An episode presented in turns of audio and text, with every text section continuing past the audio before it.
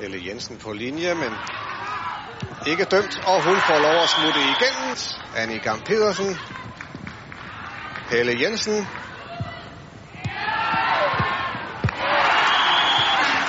Og ind til Annette Tykusen. Et mønsterangreb, og her hvor der er spillet 10 minutter, Danmark foran 2-0. Helle Jensen, der har spillet en glimrende første halvleg, og også med denne udmærkede aflevering til Annie Gam Pedersen, er damen bag denne store mulighed nu for Kim Milton Nielsen. Kampens dommer har nemlig her i det allerførste minut af anden halvleg dømt straffespark.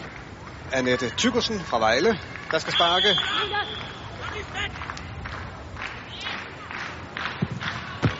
Og hun scorer sit andet mål og bringer Danmark på 4-0.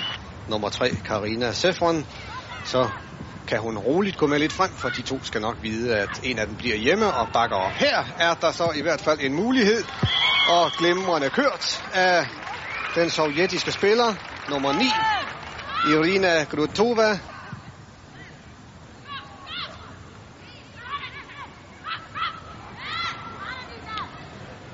Igen flittige Helle Jensen. Og så skulle den være der.